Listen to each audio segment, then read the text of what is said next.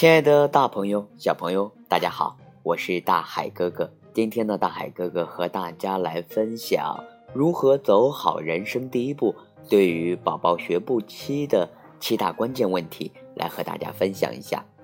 当你的宝宝已经学会扶着栏杆的站立，并表现出往前移动的愿望的时候，这表示啊，从现在开始，宝宝要开始学步了。但从扶走到独自走，还有一个相当长的过程。在这个过程当中，了解宝宝学步期的关键问题，无疑啊会对我们孩子的学步起到辅助的作用。嗯，那有的家长会问，如何了解宝宝动作的发展情况呢？现在我来给孩子们的动作发展来分为了五个阶段。那第一阶段呢，就是十到十一个月。此阶段的呃宝宝开始学习行走的第一阶段，当我们的孩子已经嗯开始扶站已经非常稳的时候，甚至还能独自站立一会儿，这个时候就可以开始练习走路了。那到第二个阶段就是十二个月，蹲是此阶段非常重要的一个发展过程。我们的爸爸妈妈应该注意宝宝站、嗯蹲连贯动作的训练。这样做的话，就可以增进我们宝宝腿部的呃肌力。肌力的意思就是说肌肉的能力，并且可以训练身体的协调度。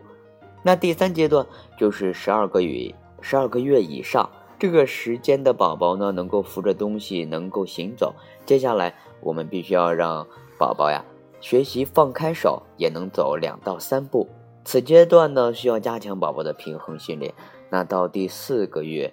第四个阶段，也就是十三个月的时候，这个时候，我们我们的爸爸妈妈除了要继续锻炼孩子腿部的肌力以外，还要身体跟眼睛的协调来进行给孩子训练，也要着重训练宝宝对不同地面的适应能力。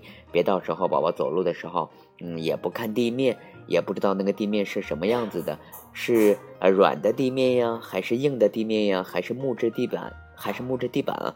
都让孩子们来对这个地面来进行适应。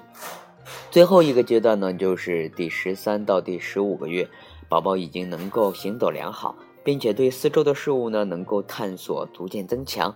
这个时候啊，我们的爸爸妈妈们应该满足他的好奇心，使其啊朝正确的方向发展。今天呢，今天呢，大海哥哥和大家分享了。宝宝动作发展的五个五个阶段，因为呢，现在大海哥哥的学校现在还在装修的状态，所以呀，嗯，我今天和大家分享这一点点小故事，希望能够对你有所帮助。好了，亲爱的大朋友、小朋友，我们下期节目见哦。